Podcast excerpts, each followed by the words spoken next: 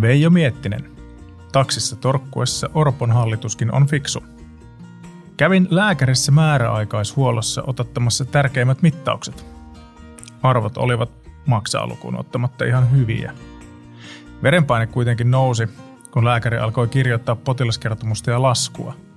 Kokenut valkotakki naputteli vartin kahdella sormella ja haukkui koko ajan järjestelmää.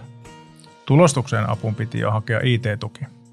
Lääkäri kertoi kaipaavansa aikaa, kun lääkäri saneli tulokset ja sihteeri naputteli ne puhtaaksi. Tätä ei Apotti ole vieläkään ratkaissut. Kertovat, että lääkärithän eivät koskaan päivitä tietokoneitaan, koska pelkäävät saavansa viruksen. Opetusteknologiaa myyvä insinöörikollega puolestaan haukkui opettajat vihoviimeiseksi asiakasryhmäksi.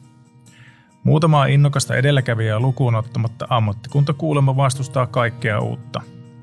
Teams tuli tutuksi pakon edessä, mutta digienergian loppu kuluu villamaan. Kun O A J vielä pitää kiinni opettajan vapaudesta valita omat opetussisältönsä, ei tarvitse ihmetellä, miksi kouluissa ei tuottavuus parane. Hm.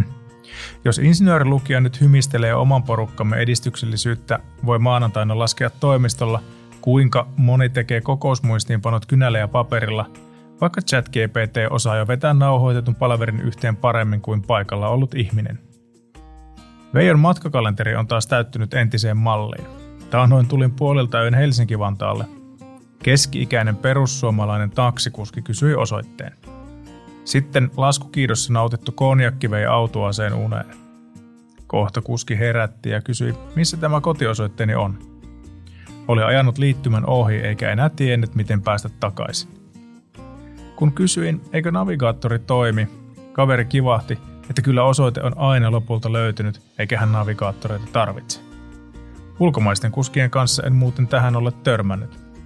Jos ei ole nähnyt aikaa, kun osoitteet piti vielä osata ulkoa, ei ole ongelmaa mennä navigaattorilla. Saapa nähdä, miten tuleva hallitus edistää digitalisaatiota. Tammikuun ennustukseni mukaisesti kokoomus voitti vaalit.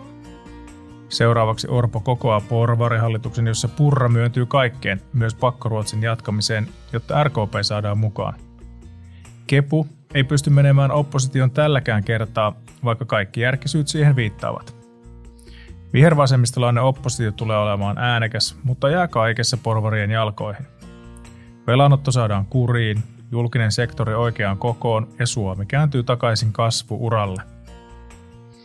Tämä, juuri tämä oli se kohta, kun taksikuski herätti Veijo. Mukavaa päivänjatkoa, toivoo Veijo Miettinen.